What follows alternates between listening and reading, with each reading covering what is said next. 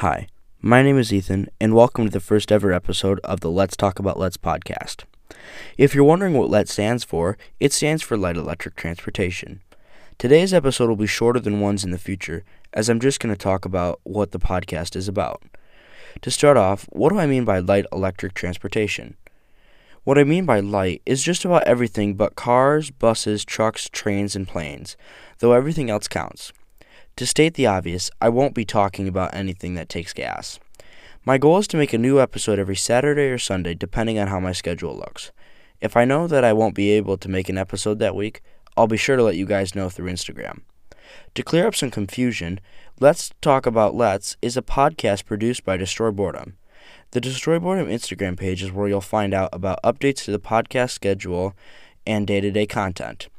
If you're more interested in visual content than my podcasts, go check out my YouTube channel, Destroy Boredom, where I make videos all about my Onewheel Pint and various other things about light electric transportation. Thanks for tuning in to episode one of the Let's Talk About Let's podcast. Don't forget to tune in this Sunday for episode two. See you then.